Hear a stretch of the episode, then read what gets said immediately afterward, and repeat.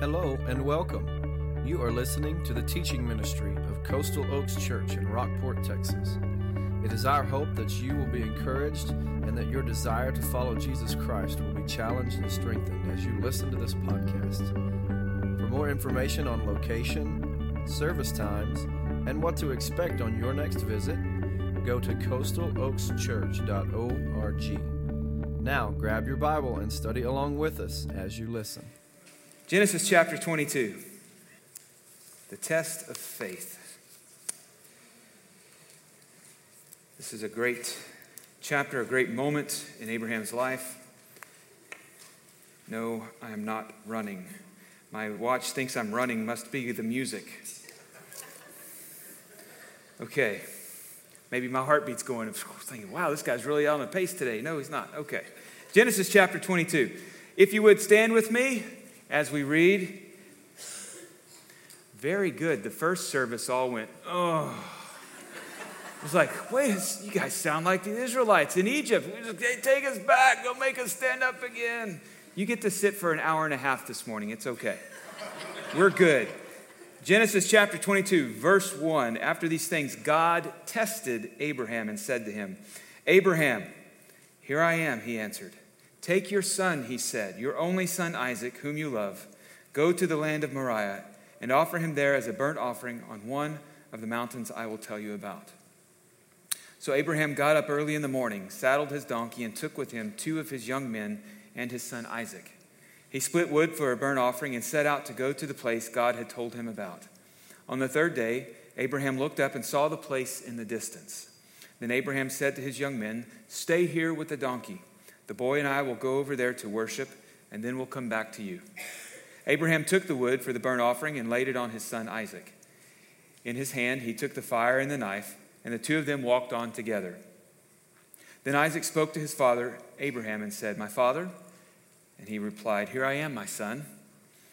Isaac said, The fire and the wood are here, but where is the lamb for the burnt offering? Abraham answered, Go uh, excuse me, God himself will provide the lamb for the burnt offering, my son. Then the two of them walked on together. When they arrived at the place that God had told him about, Abraham built the altar there and arranged the wood. He bound his son Isaac and placed him on the altar on top of the wood. Then Abraham reached out and took the knife to slaughter his son. But the angel of the Lord called to him from heaven and said, Abraham, Abraham. He replied, Here I am. Then he said, Do not lay a hand on the boy or do anything to him. For now I know that you fear God, since you have not withheld your only son from me. Abraham looked up and saw a ram caught in the thicket by its horns. So Abraham went and took the ram and offered it as a burnt offering in place of his son. And Abraham named the place, The Lord will provide. So today it is said, It will be provided on the Lord's mountain. Then the angel of the Lord called to Abraham a second time from heaven and said, By myself I have sworn. This is the Lord's declaration. Because you have done this thing and have not withheld your only son, I will indeed bless you and make your offspring as numerous as the stars of the sky and the sand on the seashore. Your offspring will possess the city gates of their enemies, and all the nations of the earth will be blessed by your offspring, because you have obeyed my command. Abraham went back to his young men, and they got up and went together to Beersheba, and Abraham settled in Beersheba. Let's pray together. Almighty God, in these trying times that we find ourselves in, we find ourselves in a generation like every generation before us challenges, tests to our faith, tests that are meant to strengthen our faith, not weaken us.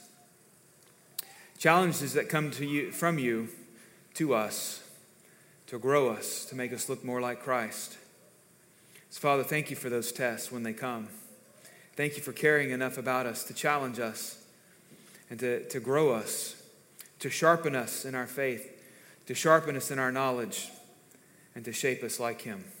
Father, what we do not know today, I pray you would teach us as we dig into your word. We pray this in Jesus' name. Amen. You may be seated. Thank you for standing.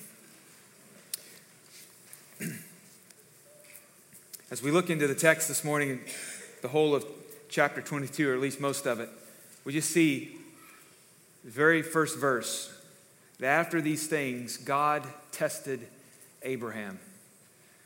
This is the greatest test of his life. This is the test of faith.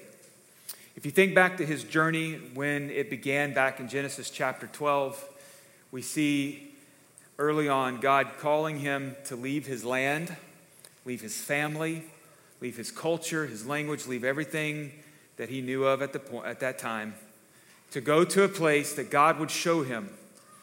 A place he didn't know where it was, he just knew God was going to show him. And then, along with that, through that journey, God would promise him that he would become a great nation, that he would bless him, and his descendants would be as numerous as the stars in the sky.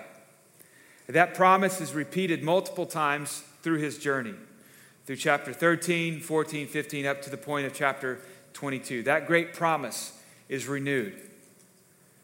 Fresh from Ur, having traveled through Canaan, God would appear to Abraham or Abram again, promising the land to the offspring, the land that he could see. He promised that very land to his offspring. And there, the great patriarch built an altar to the Lord in the land, and he worshiped God. Lot went with him on that journey, and I said that a couple of weeks ago that Lot would cause some trouble along the way. And yet, even still, through all of that hardship, God would deliver Abram and delivered Lot and renew that promise one more time to where Abraham could look around 360 degrees and God said, This land, your children will take this land. This will be their place. This is the land of promise, or also the promised land. Sometime later, after Abraham or Abram had rescued Lot God called Abraham to look up into the sky at night. Abraham was worried and stressed about his offspring. Still no child, still no promise re- realized. And God would call him out of his tent and look up at the stars at night and call Abram to, to count them if he could. There, the promise would be made once again. God would say, So shall your offspring be in Genesis 15 5. And then we get verse 6 where it said, He believed the Lord, and God counted it to him as righteousness. He trusted God in that moment and for the journey ahead. Friends, faith is the assurance of things hoped for. Abram was becoming more certain by the day that God was going to answer this promise. He was certain that he was going to have a son. As time progressed, Abraham would have a vision, and in that vision, there were animals that had been sacrificed, and yet it's God passing, only God passing over and through and around the animals that were sacrificed. There we see that it is only God's sovereign presence and power, His unconditional promise and covenant that would make this happen. There's no other outside influence coming in to make it happen. It is only the Lord. And when he's 99 years old, Abram, Abram is still being prepared by God for this covenant that's coming, this, this realization of, of a child, of an offspring that's going to happen that he had promised. Then we get the, the covenant of circumcision that what is happening on the outside must be the reality of what's really happening on the inside. That's where God was concerned. He's always concerned about the heart. And God changes Abram's name to Abraham, the father of many, signifying the old man is going to be fruitful. The nations and kings are going to come from him. He also does the same with Sarai. Her name becomes Sarah. She's a princess. She's going to give birth to Isaac eventually, but through her and through Abraham, not Hagar, but through her and Abraham, that line is going to be blessed. Ultimately, the King of Kings is going to come from that. But before he comes, the son of laughter is coming, and his name is Isaac. And as God bestows those new names upon them, and the sign of the covenant is instituted, Abraham and all of his house are circumcised just as God had commanded. God that, that Abraham obeyed God in that, in that command. During those long years of this great promise, waiting, the expectation, the longing for it to happen, God was stretching Abraham. He was strengthening his faith, strengthening his resolve to trust God in all of that. Now, there are certainly high peaks, high moments where Abraham's faith is unmatched, and yet there's also low moments, such as when he lied about who Sarah really was, telling Pharaoh and Abimelech that Sarah was not his wife, but rather his sister, which is a half truth, but a half truth is still a lie. Of course, there's the issue with Hagar and the unrest at home for the time that they're there. There's, it's, not all, it's not all a fairy tale mostly caused by the fact that Abraham and Sarah are getting ahead of God's timing. But then comes this test Isaac is born. With great joy, he's welcomed. Ishmael and Hagar are sent off.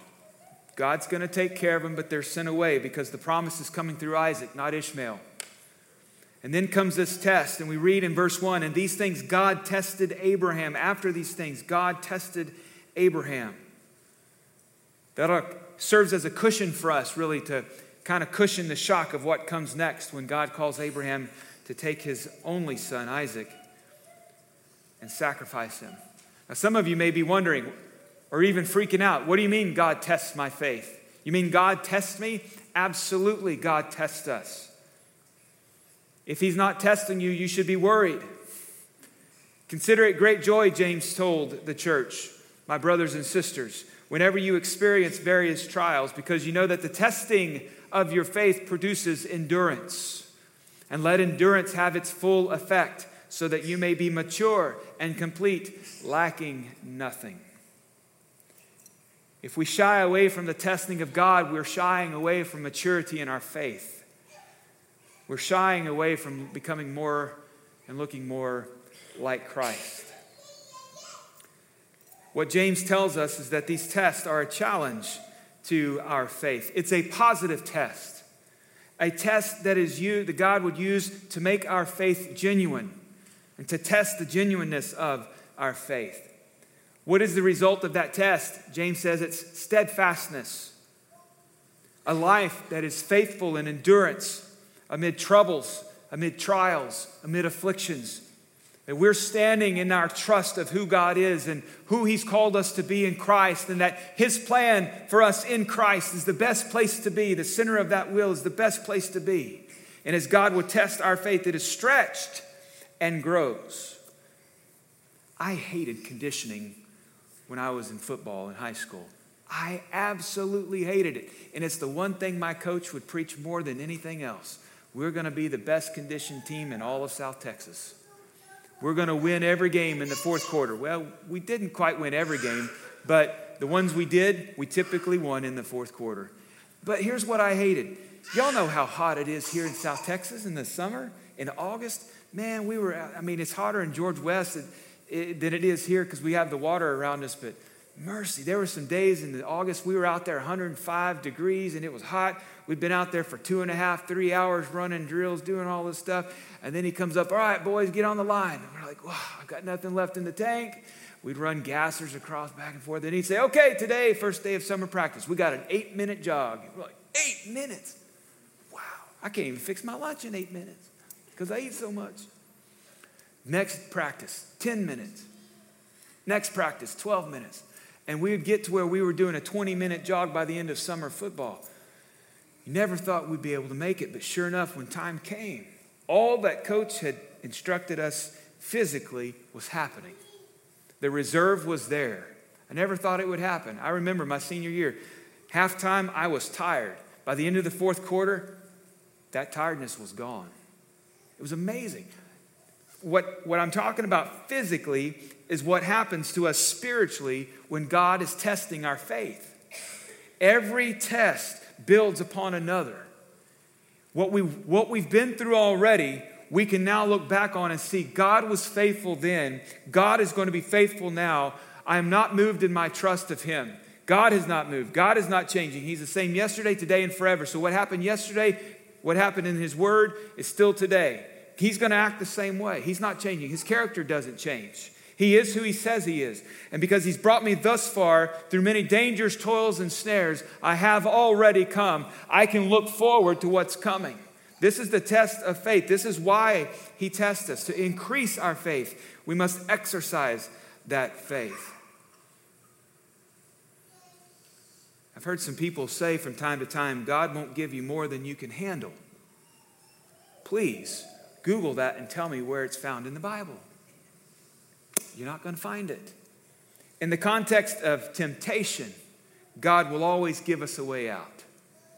That's where they're pulling that from. But temptation is different than a test of our faith. The testing of our faith is meant to challenge us it is meant to make it hard. It is meant for us to look to Him for the answer, not to find it within myself.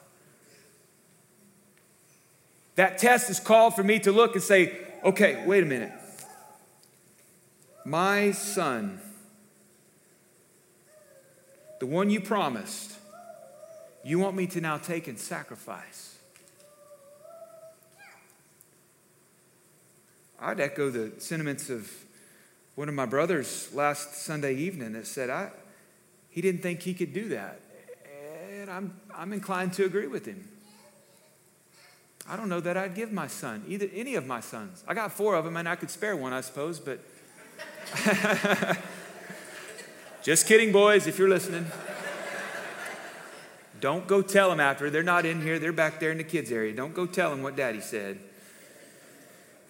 You haven't met Matt and Jake yet, so you can't, I know you can't reach them. All right. Anyway, but you get the gist. Man, that's a tough call. Take your son, your only son, whom you love, go to the land of Moriah, sacrificing.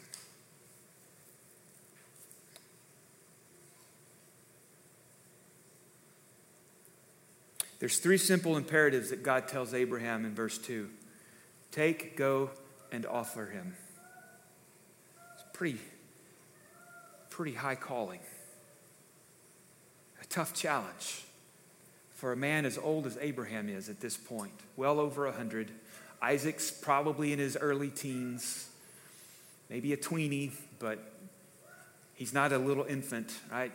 Scripture says he, Abraham put the wood on his back, right? So he's not a little kid.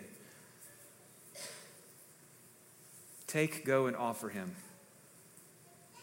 There's some other places in Scripture where God calls people like this to do hard things. One of those would be Moses. We'll get to Moses in a couple of weeks. But Moses is called to lead God's people out of Israel, I mean, out, out of Egypt, out of slavery. Okay? He's reluctant at first when that, that calling in, in Exodus 3 and 4. But he goes, he stands before Pharaoh and demands Pharaoh release God's people. There's the plagues that God uses to harden Pharaoh's heart so that he will release, but there's the Red Sea. I mean, here you, are leading this massive people, and you come to a body of water and you, you feel trapped, you feel stuck. You're like, great, now what? And yet here comes God. Moses, put your staff in the water. Watch what happens. Walk through on dry land. Only God. Get to the other side on dry land. What happens? Waters come back, totally wipes out Pharaoh's army. Only God. Time and time again in the desert, in the wilderness. Even standing on the, on the, the greatest moment, standing on the edge of the promised land, the 10 spies go in, and you've got men like Caleb and Joshua. Excuse me, the 12 spies go in, but 10 of them come back and say, Ain't no way. But Caleb and Joshua standing there, believing God, trusting God. Sadly, the majority won out at that moment, and they spend the next 40 years dying off in the wilderness. But Caleb and Joshua trusted God. Can you hear them? Come on. Can't you guys remember when we crossed the Red Sea? Don't you remember what God did in the plagues? Don't you remember what God has done for us back there? And now we have this beautiful land, this promised land before us. Let's go. Let's go. He will fight our battle. You got guys like Gideon who had a great army, and yet God said, mm, It's too big, Gideon let's, let's dwindle that down a little. Let's, let's shave some numbers off here. And so then Gideon's called with 300 men to stand around the camp at night with their torches. and give a great shout and holler and watch what God does as he delivers Gideon and the people of God. Or what about when Joshua leads the people around Jericho, right? Sound military uh, uh, strategy there. Let's walk around for a week and let the enemy know we're coming. Let's not have a surprise attack at all. But we're going to walk around the city for a week, and on the seventh day, we're going to give a great shout, and the walls are going to fall down. Strange, and yet God makes it happen. Time and time again, when God calls us to hard things, God is the one who makes it happen when we simply trust and obey. And that's what we find in, in Abraham. The answer to this calling and to this test is always obedience. Look again. God calls him, Take your son, your only son Isaac, whom you love, go to the land that I'll show you. Verse 3 So Abraham got up early in the morning, saddled his donkey, and took with him two of his young men and his son Isaac. When it comes to the test of our faith, we need to approach this as an opportunity for growth, which means that we work out our faith, and faith and that workout, working out is found in obedience. When we obey God's call upon our life. There's no, okay, I'll go, God, but first let me do this. Jesus said, You put your hand to the plow and look back, you're not fit for the kingdom of God. Delayed obedience is still disobedience. And so let's be obedient and walk in obedience when God calls us, when He calls out to us. When we're in that test, when we're in that trial, you stay faithful and obedient and walk in that faith. This three day journey that Abraham is on with Isaac and the other two uh, young men, you get to wondering where, where are his emotions? Where, where's his heart? Where's his mind going in all of this? I mean, as a dad, I, I, I just, I don't want to go there. I don't want to think about that. But we always, you can't let your emotions win over truth. The truth is, he believes God. He's believed God for a long time. And so his emotions aren't going to win out over the truth that he knows and the trust that he has in God. Abraham knew what God had told him to do. And if you look in there, he states, We are going to go over there and worship and we'll come back. But where, where is Abraham in that? What is the truth that he's thinking? I believe the author of Hebrews helps us in Hebrews chapter 11 because he specifically mentions this moment in chapter 11, verses 17, 18, and 19.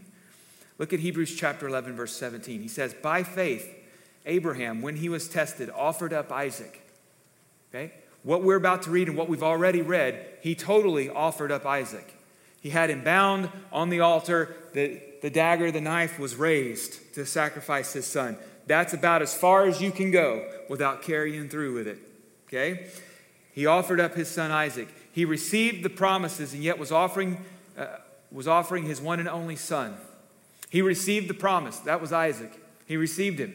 He was there. He was born. And yet he was offering the one, his only son. The one to whom it had been said, Your offspring will be traced through Isaac. Okay? He considered God to be able even to raise someone from the dead. Therefore, he received him back, figuratively speaking. Okay? Isaac didn't die on the altar. We know that. So, figuratively speaking, he's come back.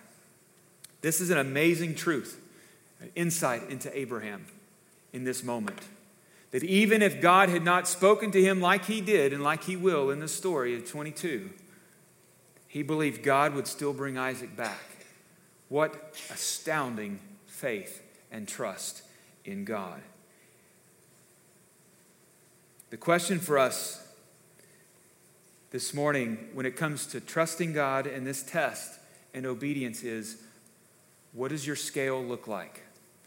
You remember the old, I can remember uh, a couple of old stores in my lifetime where they had those scales. I remember science class learning about different weights. Let's take it at that. You remember the, the scales of justice, or you can imagine that old scale that tips back and forth, okay? On one side of that scale, you've got things like common sense. You've got affection, human affection, emotion. And you've got ambition, your dreams, your lifelong ambitions. And yet on the other side, you've got trust in God. Where is that for you? I hope that it's obvious that we're leaning and weighing heavily on the trust in God. trusting God through the fire, trusting God through those dangers, through the valley of the shadow of death, like the psalmist David would write? Do you trust him to step out of the boat like Peter if he called you to? Not only is there that initial obedience, but we still see in Abraham, back to the story in Genesis 22, we still see this, this continued obedience. As gut wrenching as it was, when, it, when little Isaac or mid uh, teenage Isaac says, Hey, Pops, where's the lamb for the sacrifice? Isaac doesn't know, but Abraham's like, God's going to provide it. But mm, he just kind of, there's that heart tug, that heart pull right there. God's going to provide it. And that's where we see, yes, God will provide. He will provide the substitute. This is another moment for Abraham. Is he going to continue in obedience as he binds his son's hands and his feet to the altar? Is he, yes, he's continuing in obedience, even to the point, as I said, where he will raise the knife, that God will provide that substitute. Verse 10 as he reached out and he takes the knife to slaughter his son. Then a voice from heaven, and the angel of the Lord, the messenger of God, calls out to him and says, Stop! Don't touch the boy. Don't harm him. Abraham, Sarah, and Isaac will go on at this point to live happily ever after. But this moment, this test, is one of the deepest truths of the Old Testament this, in this moment. It, it shines one of the brightest lights on what is coming in the story as it unfolds, this one key moment. Because this, I believe, points us forward to look to Christ and how God would still provide a greater substitute than the ram caught in the thicket. The Lord will provide, God, uh, uh is named of God. That's the, now the name here where he uses this, this place in verse 14. Abraham named that place, the Lord will provide. You probably have heard that Jehovah Jireh, Yahweh Yireh. That's the Lord will provide. That is a profound name for God in this moment. God will provide. That's the trust that Abraham had. That's the, the truth that Abraham believed. God is going to provide that substitute. God will provide in every test, in every trial, in every challenge that comes our way that will strengthen our faith. God is going to provide. That's what He does. That's who he is. And in this moment, he provides the ram caught in the thicket. Now, how does it point us forward to Jesus? Well, there's some similarities in Isaac and Jesus. Now, Isaac is not Jesus. That's not what I'm saying. He's a type, a prefigure, if you will, but he's not complete. There is no complete figure of who Jesus is in the Old Testament. We get little glimpses along the way of the one who will come, that Redeemer. But here's how, how some of these are, how these two guys are similar. Well, Jesus faced a sacrificial death at the hand of his father, just like Isaac. Okay? Jesus took the wood to his death, just like Isaac carried his wood to the altar. And like Isaac, Jesus had questions about the plan. Remember in the Garden of Gethsemane, Jesus said, Can you remove this cup from me? Not my will, but thy will be done. That's where the similarities stop. Because for Jesus, there's no ram caught in the thicket. Why? Because he is the Lamb of God who took away the sins of the world through his death. He was the substitute. Romans 8:32 says that he, God, did not even spare his own son, but gave him up for us all. That's exactly who Jesus was. And with faith, Abraham has shown us if we could somehow raise, come to that level of faith and obedience that he, that he set pretty, pretty high. But this faith that he showed us, we, we can long to get to that level. Lord, test me. Where's the challenge? Like, will I answer the call? Will I answer the challenge? Will I answer the test when it's issued to me? That I would be faithful like Abraham was faithful. That I could, be, that I could walk through the fire like he did come to the edge of sacrifice, not literally sacrificing my son. We don't need to do that. He didn't need to do that. God wasn't about child sacrifice, by the way. He was going to sacrifice his son. It's all pointing forward to Jesus. And we understand that none of us this morning have fully obeyed God the way we are supposed to. We've all fallen short. We don't trust everything that God has said at some point in our life. We're failing, we're doubting, we're questioning, maybe trying to bargain with God, maybe trying to weasel our way out of a difficult test of our faith. But yet we are called. I pray you will receive the call and the challenge to walk by faith and not by sight.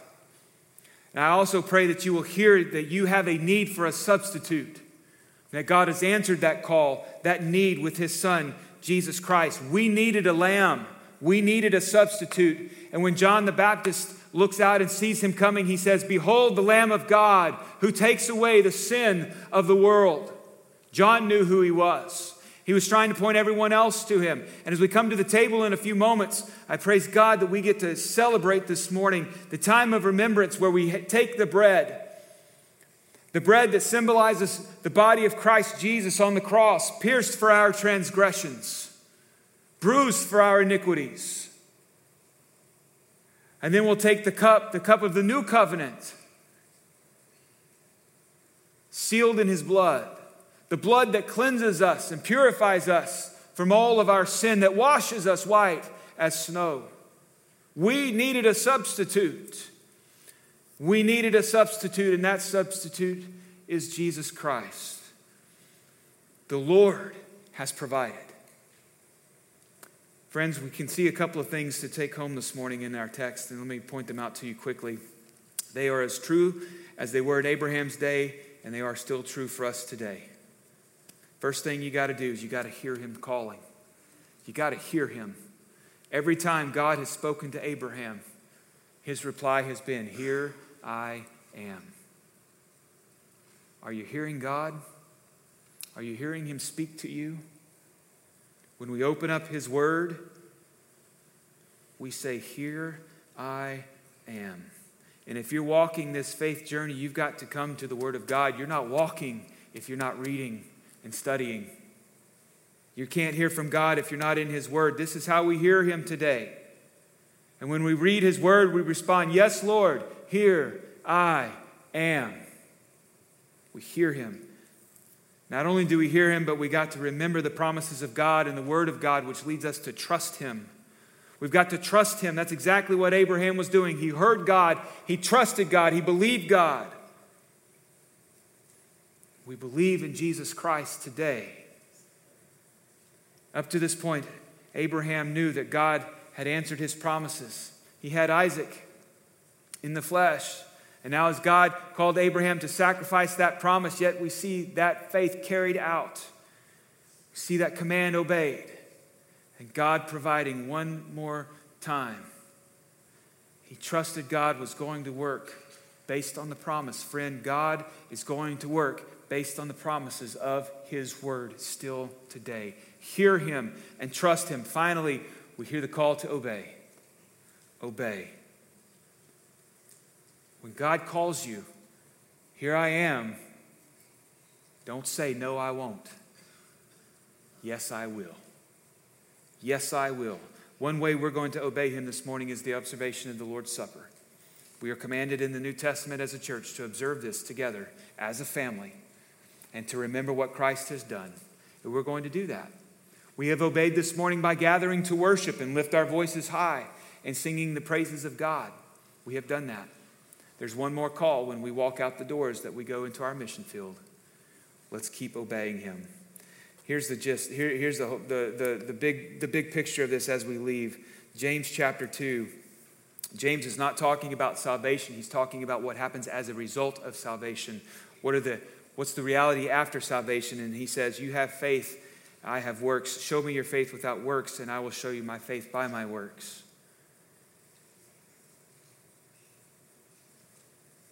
Abraham believed God, and it wasn't just words, he showed his belief through Isaac on the altar.